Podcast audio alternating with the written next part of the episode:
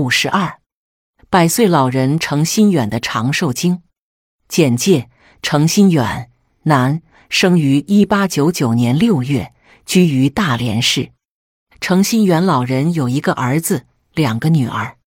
每逢年节和老人的生日，五代人便欢聚一堂，尽享天伦之乐。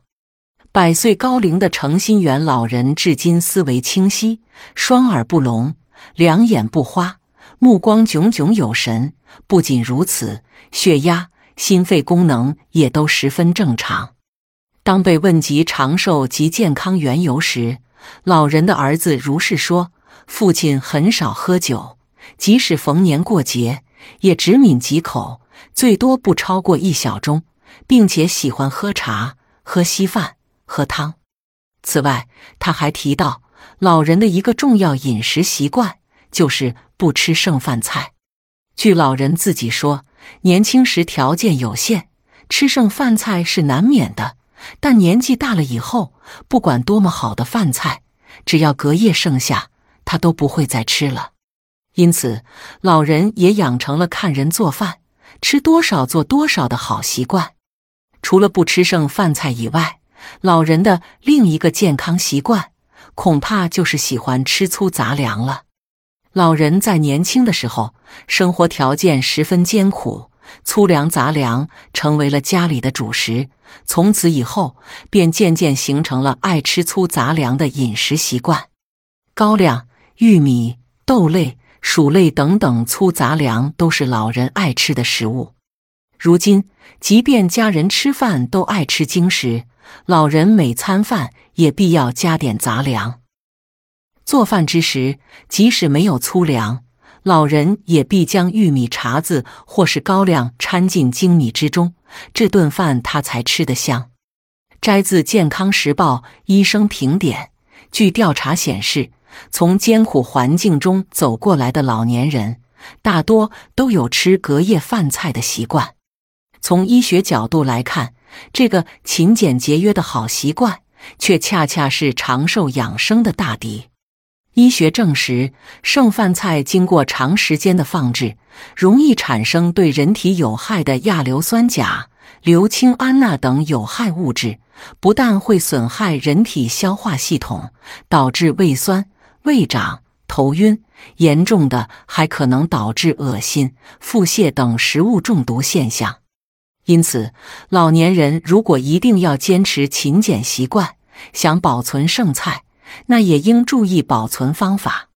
剩下的汤菜、炖菜和炒菜等，必须先烧开，装在有盖的容器中，变凉后再放入冰箱中冷藏。吃时还要烧开热透。剩下的拌菜、酱、卤肉类应立即放人冰箱冷藏或冷冻。下次吃时一定要回锅加热，或者改为汤菜、炖菜等。事实上，最好的饮食习惯应是按食量做饭，吃多少做多少，避免有饭菜剩下。除了不吃剩饭菜以外，程心远老人的另一个养生要方便是坚持吃粗杂粮。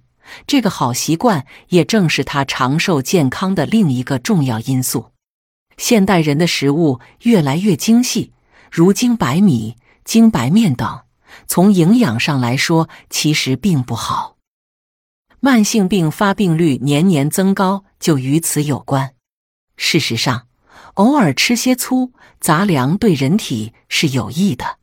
一，首先，粗粮、杂粮能给人体补充矿物质，保证微量元素的供应，如铁、锌、锰。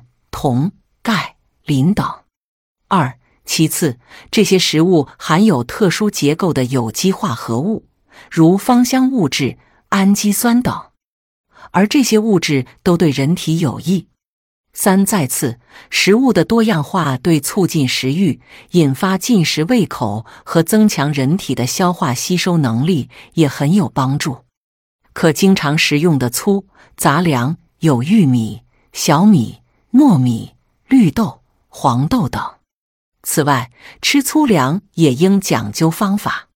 从营养学上来讲，玉米、小米、大豆单独食用，不如将它们按一比一冒号二的比例混合食用，营养价值更高，因为这可使它们的营养成分起到互补作用。